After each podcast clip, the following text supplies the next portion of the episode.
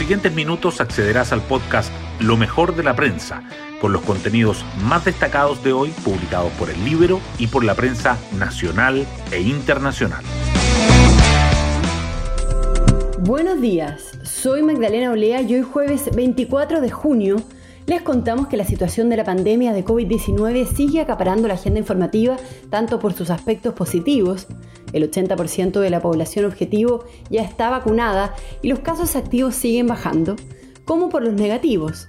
Los expertos advierten que la variante Delta, más contagiosa, ya habría llegado al país. Mientras tanto, el gobierno ingresa un proyecto para prorrogar el estado de excepción y busca avanzar en otras iniciativas parlamentarias, al tiempo que responde a los dardos lanzados por los precandidatos presidenciales durante los debates de esta semana. Las portadas del día. Los temas relacionados con la pandemia siguen dominando los titulares principales. El Mercurio dice que Salud busca triplicar la capacidad para detectar las cepas ante posible llegada de la variante Delta y agrega que el comercio, el turismo y los restaurantes proponen ofertas y descuentos para incentivar el proceso de inmunización. La tercera destaca que la rebelión de la UDI complica el plan de la moneda para extender el estado de excepción en pandemia y que el turismo internacional no despega y la recuperación a niveles prepandémicos se proyecta para 2024. La política también sobresale. El Mercurio resalta que el gobierno responde a los dichos de Boric contra Piñera, que Luis Pardo critica la idea de Jadwe sobre consejos ciudadanos, que los colegios alertan que eliminar la selección en los recintos particulares atenta contra la libertad de enseñanza.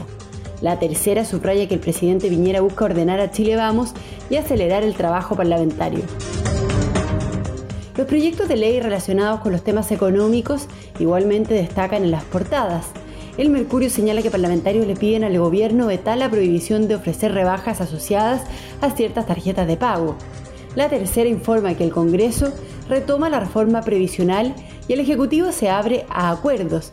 Y el diario financiero titula con la banca en alerta por el proyecto que borra las deudas en pandemia.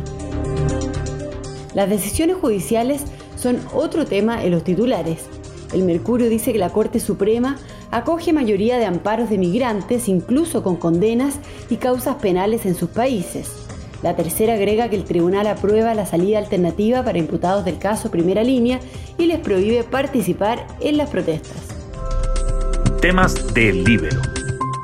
La periodista del Libero, Daniela Vaz, nos cuenta más detalles sobre las cinco propiedades de Daniel Jadwe que superarían los 700 mil dólares. Desde el 2012, cuando asumió como alcalde en Recoleta, Daniel Jadwe ha aumentado de 3 a 5 sus bienes inmuebles, pese a que en su programa asegura que el derecho a la vivienda debe primar por sobre el derecho a la propiedad privada. Su patrimonio fiscal en bienes raíces aumentó en 144% entre 2017 y 2021, llegando a tener casi medio millón de dólares en avalúo fiscal entre sus cinco propiedades. Tres de ellas son en Recoleta, un local comercial, un departamento y una bodega.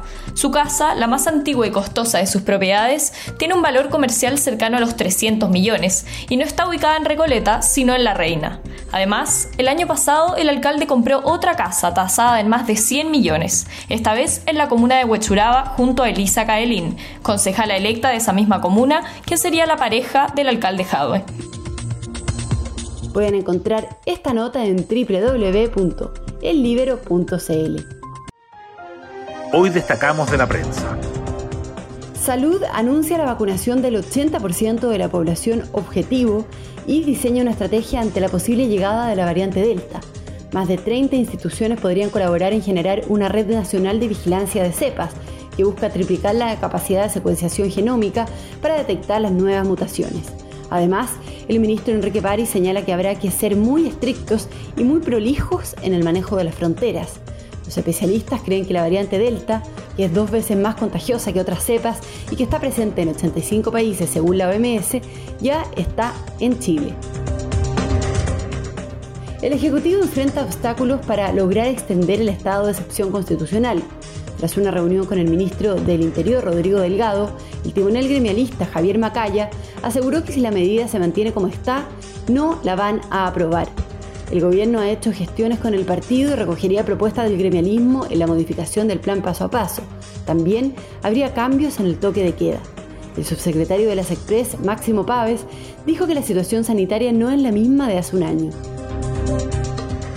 El precandidato presidencial del Frente Amplio, Gabriel Boric, advirtió que perseguirá a los responsables de las violaciones a los derechos humanos, apuntando al presidente Sebastián Piñera. Desde la moneda insistieron en que el Estado de Derecho funciona y dijeron que la justicia sanciona, no a los candidatos. Por su parte, la senadora Yana Proboste dijo que el legado de este gobierno serán las violaciones sistemáticas a los derechos humanos y que nadie debe estar por sobre la ley. El presidente Piñera hizo un intento de ordenar a Chile Vamos y se reunió el martes en la tarde a solas con los presidentes de los partidos del oficialismo, ocasión en la que instó a los dirigentes a acelerar el trabajo de cara a los comicios de noviembre y a tener una estructura de trabajo más organizada que incorpore vocerías. Además, consultó sobre la opción de pactar con el Partido Republicano liderado por José Antonio Cast. Y nos vamos con el postre del día. La editora de tiempo libre de El Libero, Pía Orellana, nos trae los imperdibles para este fin de semana. El Museo de Arte Moderno de Nueva York, el MoMA, formó un club de fotografía destinado a promover la creatividad a través de esta disciplina. No se trata de un grupo que se junte regularmente o asista a clases, no. De lo que se trata aquí es simplemente de participar en los desafíos que proponen mes a mes. Por ejemplo, en mayo la invitación fue a fotografiar la naturaleza desde un punto de vista abstracto, de manera de descubrir texturas, formas y ángulos a través de la experimentación con el zoom. En junio, en cambio, el trabajo es con sombras. Para participar en este fotoclub del MoMA solo hay que compartir las fotos en redes con el hashtag MoMA Photoclub, foto con PH. Las seleccionadas aparecerán en los distintos canales del museo, así como en el sitio web y, atención, también en las pantallas digitales de algunas estaciones de metro de Nueva York. Bueno, yo me despido, espero que tengan un muy buen día jueves y nos volvemos a encontrar mañana en un nuevo podcast, Lo mejor de la prensa.